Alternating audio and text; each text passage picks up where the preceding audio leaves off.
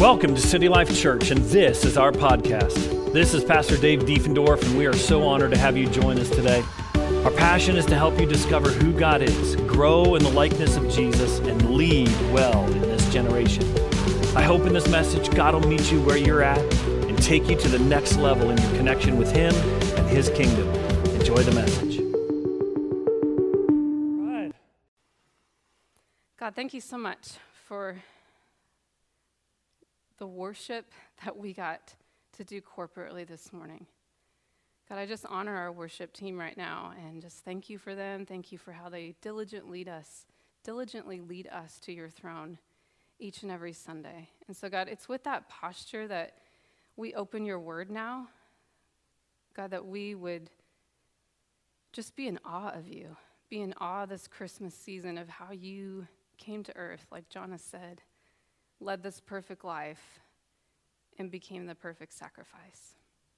So, God, teach us now, train us, encourage us, correct us, rebuke us, whatever you need to do to shape our hearts to become like Jesus. It's in your name we pray. Amen. All right, well,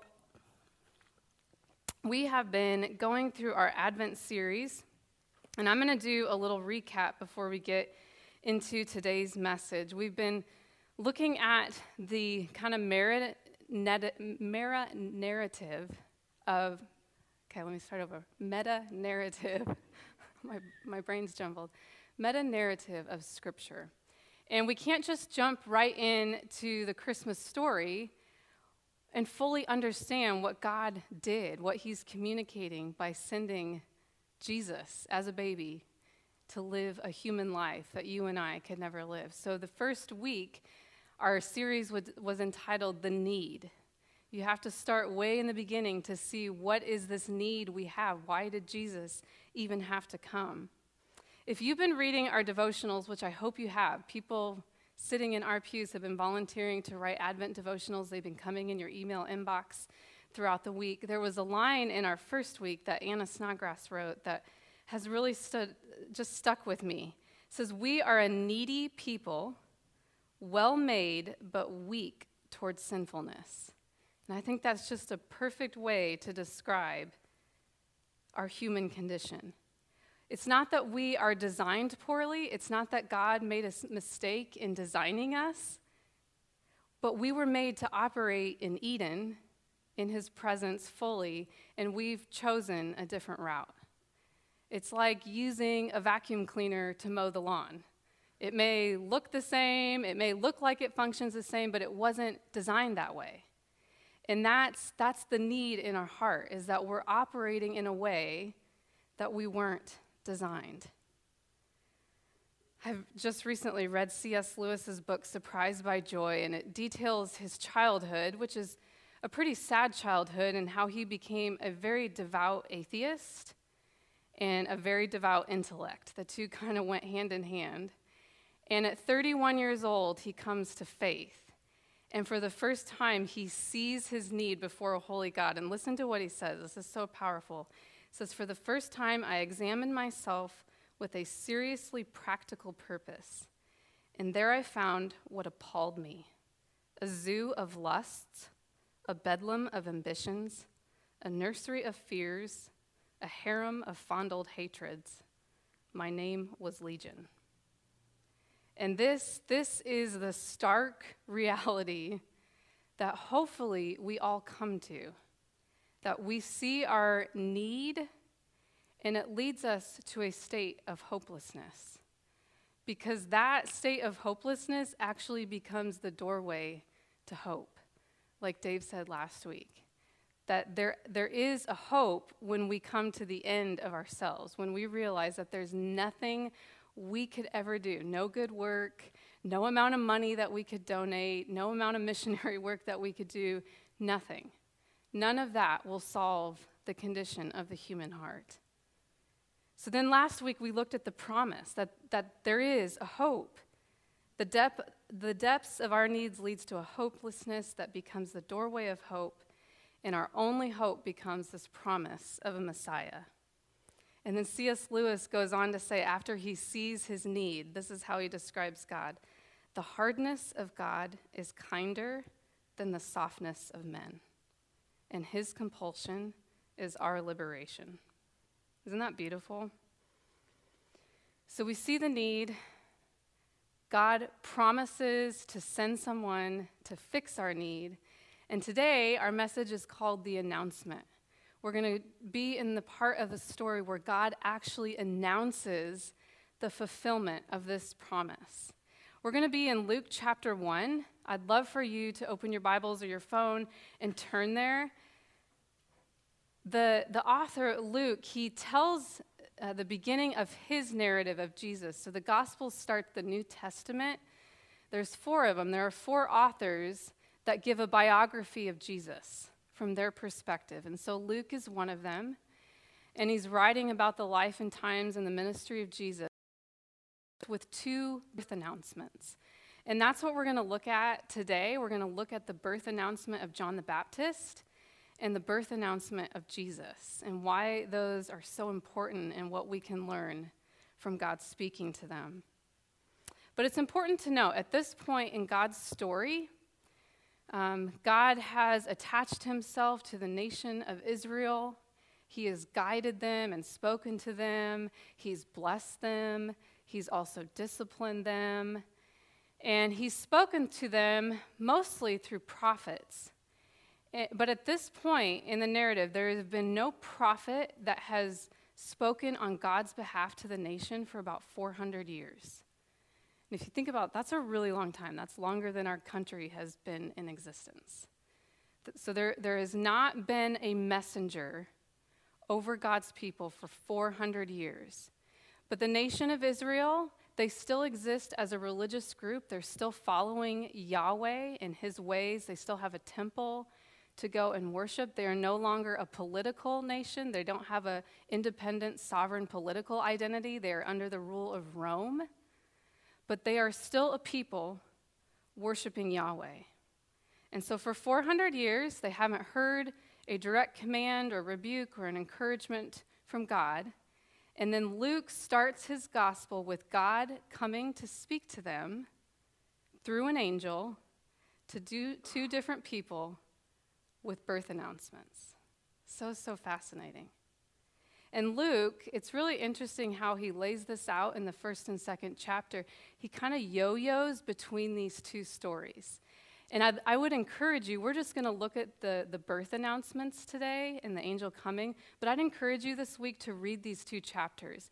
And even if you have your Bible open now, you'll kind of see he goes between these two birth announcements the birth announcement of John the Baptist and the birth announcement of Jesus.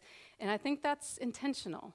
He's trying to get us to see something. So read that this week. See what the Lord would show you as he yo yos between those two stories. So let's start we're going to start in Luke 1, verses 5 through 7.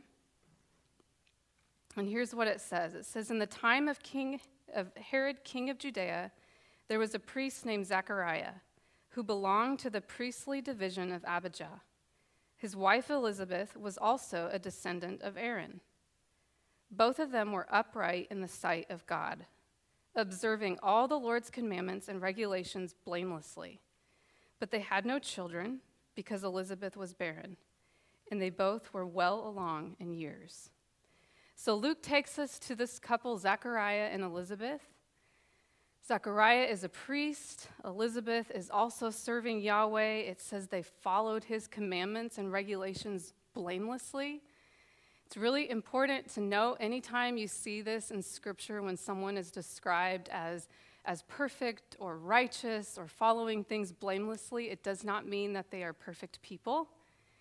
The Bible is all about just ordinary people serving an extraordinary God. The only person in the Bible that was perfect as a human was Jesus. Everyone else was just like you and I, okay? But what that is trying to communicate is Zechariah and Elizabeth, their allegiance, their heart, their decisions, they were turned towards Yahweh. So, the consistent thread of their life, even though they made mistakes and they sinned, the consistent thread of their life was turned towards Yahweh in desiring to serve and obey Him. Hopefully, the same can be said about us. Luke also brings us to a familiar Old Testament situation. old people having children. A precedent that God set right when the nation of Israel was founded. If you're familiar with that story, we looked at that a few weeks ago when Dave talked about Noah and we, we got to Abraham a little bit. Abraham and Sarah, they were the people, the couple that God chose to start his nation Israel and become his people. They too were well along in years, and Sarah was barren, and God brought them an impossible pregnancy. And that was the line that God used for his nation in the line of the Messiah. So Luke is trying to get the reader to recall something, recall a precedent that God has already set, that nothing is impossible for him. And old age and barrenness is not impossible for him. Let's keep reading. Verses 8 through 9. Once, when Zechariah's division was on duty and he was serving as priest before God, he was chosen by Lot, according to the custom of the priesthood to go into the temple of the Lord and burn incense. So at this time in Israel, Zechariah was one of 18,000 priests. That's a lot. And every year, 14 of these priests was chosen by Lot, just, you know, like a name out of a hat, where they got to go into the temple and burn incense before the Lord on behalf of the people Israel. This would have been a huge, huge honor. So, for this very mature follower of Yahweh, this would have been a career highlight. You think about that 18,000 priests, only 14 per year were chosen to do this. So, he's in the temple burning incense before the Lord on behalf of the people, probably having a spiritual high. And in the midst of this spiritual high, he receives a visit from an angel. God is going to speak. And this is, this is the next section, verses 13 through 17. It says, Do not be afraid, Zechariah. Your prayer has been heard. Your wife Elizabeth will bear you a son, and you are to give him the name John. He will be a joy and delight to you, and many will rejoice because of his birth. For he will be great in the sight of the Lord. He is never to take wine or other fermented drink and he will be filled with the Holy Spirit even from birth. Many of the people of Israel will he bring back to the Lord their God, and he will go on before the Lord in the spirit and power of Elijah, to turn the hearts of the fathers to their children and the disobedient to the wisdom of the righteous, to make ready a people prepared for the Lord. Wow. What a promise. So Gabriel is announcing an impossible pregnancy to Zechariah. And he is announcing not only that him and his barren wife will become pregnant, but this very child that they will bear will prepare the way for the Messiah. So many promises in those verses that we just read. It's really this this is the important part of this that we need to understand, and I think why Luke starts here. He's the only gospel writer that starts at this part of the story. Everyone else, John the Baptist, when he comes on the scene, he's a, he's a grown man, and we do see, and we see that these promises were fulfilled. He did, in fact, prepare the way for the Messiah. But why it's important? Because that is prophesied in the Old Testament, specifically in uh, Isaiah 40 and Malachi 3. There is prophecy that one would come before the Messiah and, and tell the people Israel, help turn their hearts back to Yahweh so that they could see the Messiah for who he is. Malachi 4 prophesies that God will send the prophet Elijah before the great and dreadful day of the Lord. And, and usually, the day of the Lord in the Old Testament, when that's spoken, that means the end times. The day of the Lord is the final judgment when he will return again. And, and many Jewish people, and still today this is true, they thought the Messiah and the end times would come at the same time. And so, what Luke is showing us here, because Gabriel is prophesying that, that this baby will come in the spirit and power of Elijah, that he's, he's showing that there's prophecy fulfilled here. That you don't need to wait for the physical Elijah to return, but this, this is the one at this point in history that fulfills that is John the Baptist. If you've got any Jewish friends, Um, a lot of Jews, Jews still today, during their Passover meal, when they celebrate, they leave a place setting empty, and that represents Elijah. That that is for Elijah, so he will return and they can usher in the Messiah. And so that, that's the difference there. That's why it's really important to see this fulfillment of prophecy that we're not waiting for Elijah for Jesus to come.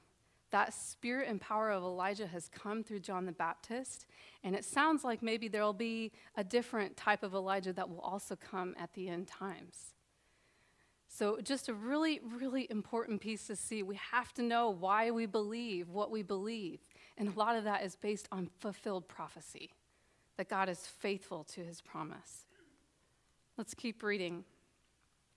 Zechariah asked the angel, How can I be sure of this? I am an old man, and my wife is well along in years. So that's verse 18. Seems like a really valid question. I think any one of us in this room, if we receive this message from an angel, we probably would ask a similar question. But Gabriel does not find this question to be valid. The angel answered in verse 19 through 20. The angel answered, I am Gabriel. I stand in the presence of God, and I have been sent to speak to you and tell you this good news. And now you will be silent and not able to speak until the day this happens, because you did not believe my words which will come true at the proper time. So, what seemed like a valid question to you and I, we have to remember that God's ways and thoughts are higher than ours. He can look directly into the human heart. And so, as his plan of sending the Messiah is about to come to a culmination, he will not have doubting lips thwart that plan in any way. And so Zechariah now becomes mute. Until his son John the Baptist is born, he will not be able to speak. It seems that maybe Zechariah should have leaned into the precedent that had already been set at his nation's founding. Remember, he is a priest. He would have had direct access to the Holy Scripture. And so a better response could have been, as the Lord wills. If he can produce life in the barrenness of Sarah and Abraham, he can do it for me and Elizabeth. The great thing about God is that when he announces something because of his faithfulness and his character, he confirms it. And I bet every one of us in this room could attest to that as we step out in faith and we try to obey the Lord. He confirms those steps of faith in a million different ways. He could, he could do that through our emotions. He could do that through people speaking. He could do that through his word. We'd all have different stories. Sometimes his confirmation is discipline. And that is what we see with Zechariah. His, this prophecy that the angel, angel Gabriel gives, it is confirmed through discipline, but it's also confirmed through a pregnancy. Elizabeth, just a short while later, she does become pregnant and God confirms what he spoke. Okay, then Luke yo yos to another birth announcement. So we finished this story, and let's go to the next birth announcement. A few months later, Gabriel will have another birth announcement to give, this time to a young virgin peasant girl named Mary. Mary is just a young teenager. Because of her social status and gender, she will never reach the prestigious level like Zechariah the priest. She is not in the temple ministering to the Lord when Gabriel comes to her, nor does the text describe her as upright and blameless. So we've got kind of two opposite situations here, two opposite people. They happen to be distant relatives, but they're living very different lives and the circumstances around their announcement are very, very different. So here's what Gabriel says upon approaching Mary. Verse 28 The angel went to her and said, Greetings, you who are highly favored. The Lord is with you. So Zechariah was described more by his posture towards Yahweh. Him and Elizabeth followed Yahweh and, and Yahweh's commands blamelessly. But here, Mary is described by God's posture towards her, that she is favored. And I think this is, this is an interesting little rabbit trail to take here. That God's favor is always with us, that's His grace. I mean, that, that never leaves us. But there are seasons in our life where God's favor is just on us. And because He wills it, it is so. Maybe you've had a season or two or multiple like that where everything is just kind of clicking. Um, it seems like when Marcel and I have had a few of those seasons, it's like two or three things happen. Like things we've been believing for, doors open, uh, resources are provided, just kind of out of nowhere and unexplainable. And, and really, the only way to explain is just God's favor. There are moments in our life we get a revelation of God, His ways, and we obey them. You know, sowing and reaping is very real, where we step out and it's like, oh, okay, God, I got a revelation. You know, maybe it's raising our kids or maybe ha- stewarding our finances, and we obey that. And we can see, yeah, I've partnered with the Lord in my obedience. Now, now there is fruit of that. But, but that's a little bit different than what I'm talking about, where it's just like there's nothing that I can really say. Like I didn't know bass really well, or I didn't set this all up. It's just the Lord's favor. And that's the season Mary finds herself in. And it should humble us when we have those seasons because there's nothing we can point to or brag about that we did. It's just the Lord. And so that's the season Mary finds herself in is just one of extreme favor before God. Here's what the angel Gabriel says to her, verses 30 through 33. But the angel said to her, Do not be afraid, Mary. Same thing he said to Zechariah. You have found favor with God. You will be with child and give birth to a son, and you are to give him the name Jesus. He will be great and will be called the Son of the Most High. The Lord God will give him the throne of his father David, and he will reign over the house of Jacob forever. His kingdom will never end. So here, Gabriel is giving another impossible pregnancy announcement. This time, there is no precedent for such an impossible pregnancy. So Mary is not able to recall and look back like, oh, yeah, that other virgin that became pregnant in the Old Testament. This is the only one in human history where a virgin will become pregnant. Listen to what Mary responds. Verse 34 How will this be? Mary asked the angel, since I am a virgin. Again, another valid question. Just like Zechariah, she is wondering the same thing. How is this going to come to pass? This seems impossible. Gabriel finds this question to be valid because he answers her. Verses 35 through 37 the angel answered, The Holy Spirit will come upon you, and the power of the Most High will overshadow you. So the Holy One to be born will be called the Son of God. Even Elizabeth, your relative, is going to have a child in her old age, and she who is said to be barren is in her sixth month. For nothing is impossible with God.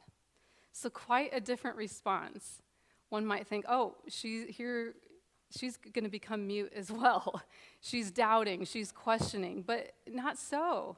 Gabriel gives her an answer and he tells her how this is going to be accomplished.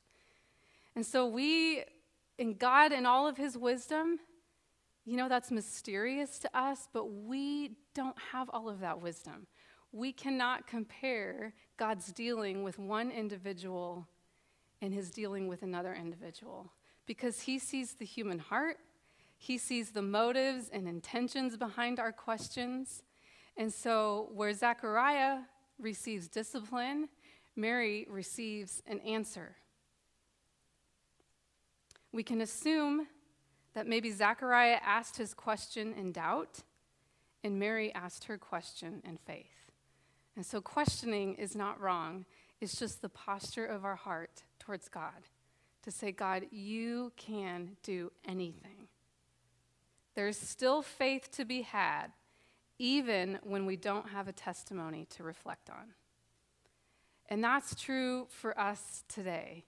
You know, those testimonies where we see God's faithfulness, that does help build our faith as we go forward in this journey with Jesus. But even if we don't have those testimonies yet, we can still stand in faith before a holy and just and sovereign God.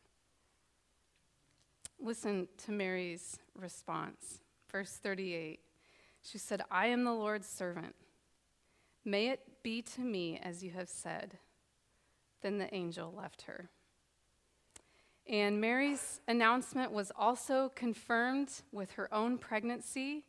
And the text goes on to say that she visited Elizabeth upon hearing this news from the angel Gabriel and was able to confirm that, in fact, Elizabeth was pregnant as well.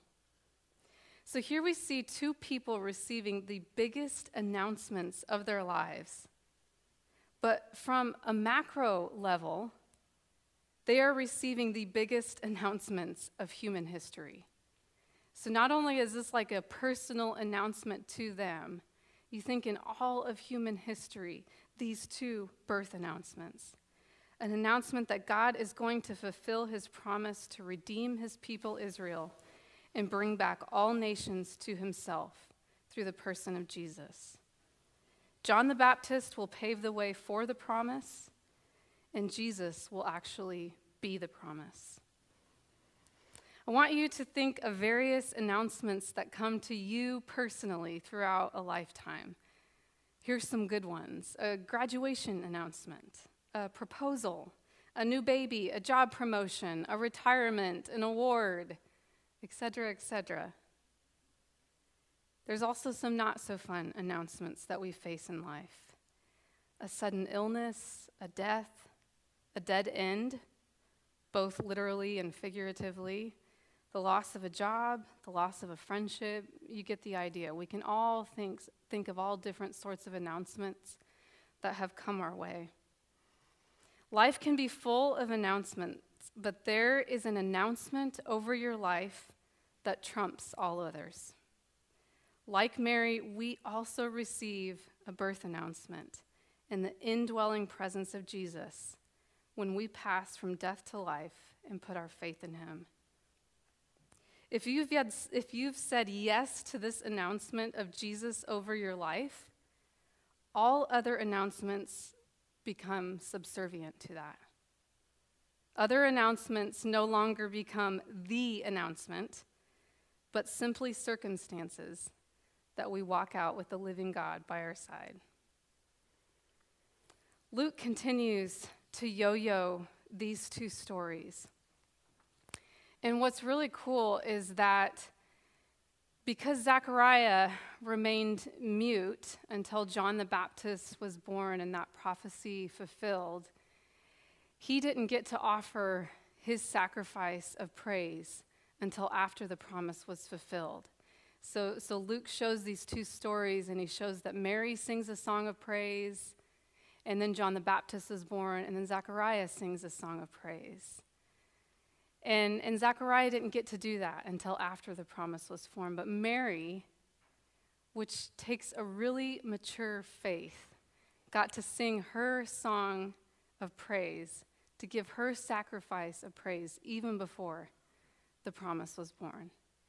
Isn't, isn't that where we all are at, at some point, usually most seasons of our life, in the waiting?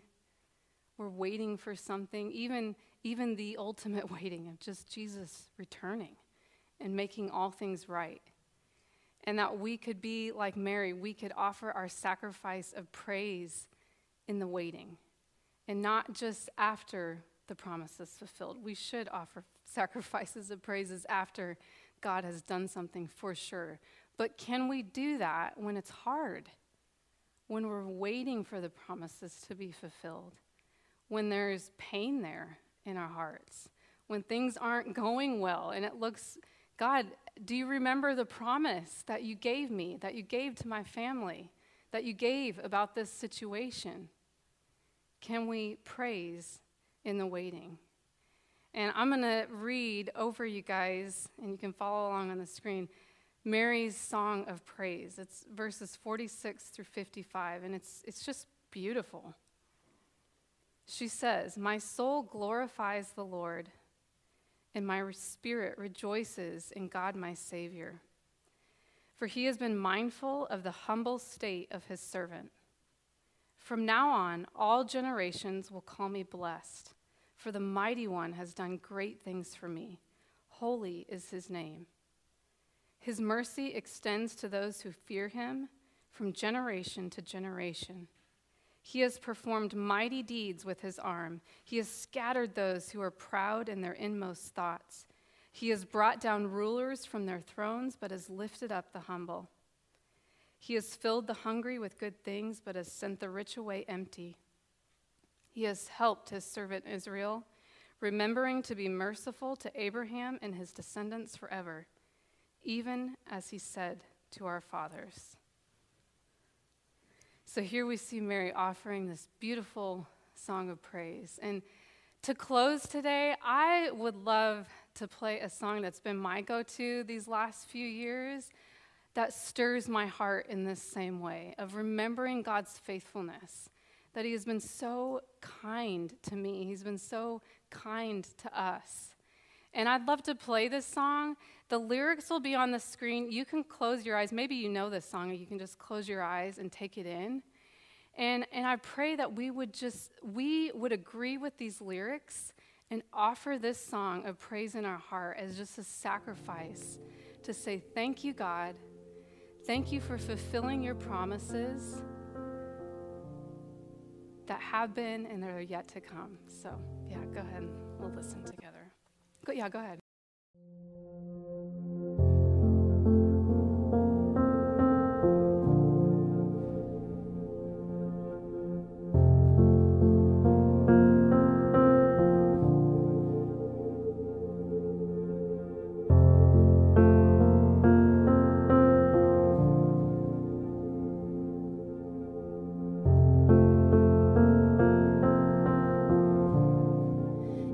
My heart could tell a story,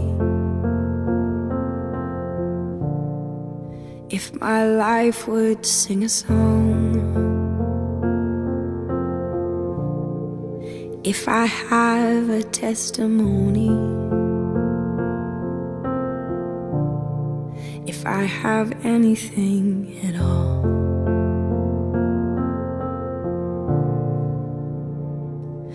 No one ever for me like Jesus. His faithful hand has held me all this way. And when I'm old and gray and all my days are numbered on the earth, let it be known in you alone my joy was found.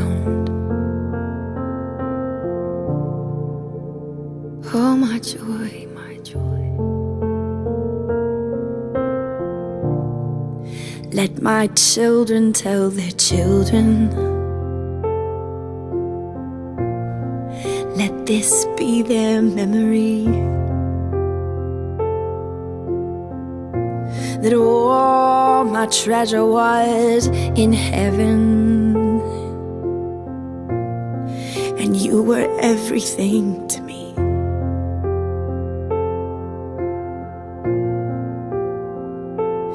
No one ever cared for me like Jesus. His faithful hand has held me all this way. And when I'm old and gray and all my days are numbered on the earth, let it be known in you alone my joy was found.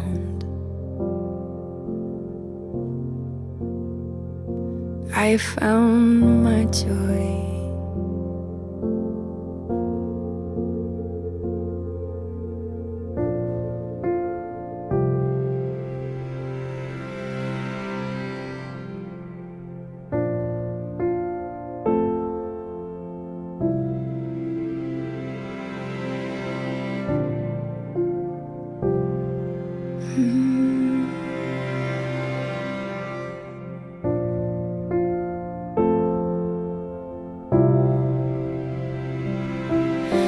Still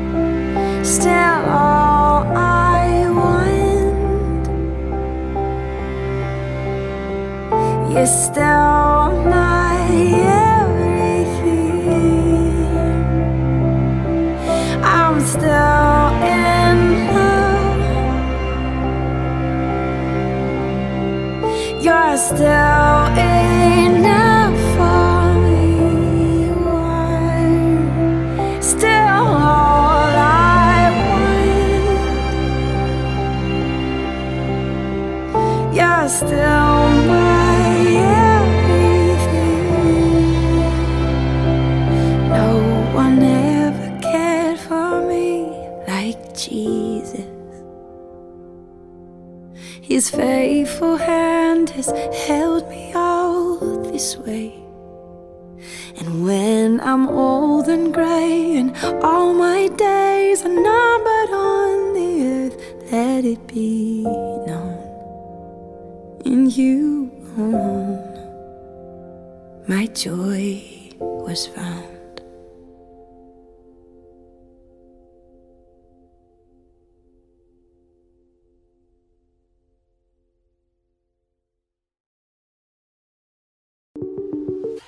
Well, we hope this message has inspired you and challenged you to be the man or woman He's called you to be now and to see His kingdom grow in every area and arena of life. God is with you more than you know. For more information about our community here in Kansas City, please visit us online at citylifekc.org, and we'll see you next time on the City Life Podcast.